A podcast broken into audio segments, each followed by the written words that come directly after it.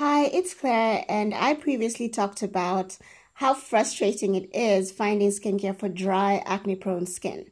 Many acne treatments are drying and strip the skin of precious moisture. In this episode, I'm sharing hydrating and soothing products for dry, acne-prone skin that have really helped mine. Eucerin face cream with five percent urea is a lightweight moisturizer with urea, which is an ingredient that is antibacterial, hydrating, and exfoliating. The Ordinary and Garden of Wisdom both have mandelic acid serums. Mandelic acid is a gentle and great for treating acne, especially in dark skin.